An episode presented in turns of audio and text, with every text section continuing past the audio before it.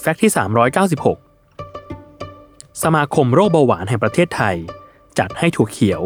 เป็นหนึ่งในอาหารที่มีค่าดัชนีน้ำตาลต่ำ และจัดอยู่ในอาหารประเภทเดียวกับข้าวกล้อง ข้าวโอ๊ต และถั่วเมล็ดแห้งต่างๆ เนื่องจากหลังกินถั่วเขียวเข้าไป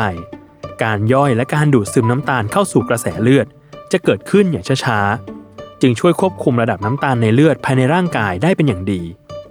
ซึ่งข้อแนะนำจากทางสมาคมคือ ผู้ป่วยโรคเบาหวาน ควรเลือกกินอาหารประเภทคาร์โบไฮเดรตที่มีค่าดัชนีน้ำตาลต่ำ เช่นถั่วเขียว แทนอาหารที่มีค่าดัชนีน้ำตาลสูง ที่มักจะพบในอาหารประเภทแป้งขัดขาว และน้ำตาลขัดขาว เพื่อควบคุมระดับน้ำตาลในเลือด และลดความเสี่ยงจากโรคแทรกซ้อน นอกจากนี้ยังมีข้อมูลอีกชุดที่ยืนยันเรื่องถั่วเขียวกับการรักษาระดับน้ำตาล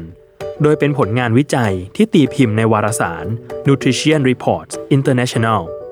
ซึ่งศึกษาเรื่องถั่วเขียวและพบว่า สารสกัดในถั่วเขียวช่วยลดระดับน้ำตาลในเลือดได้จริง อีกทั้ง ค่าดัชนีน้ำตาลต่ำที่อยู่ในถั่วเขียว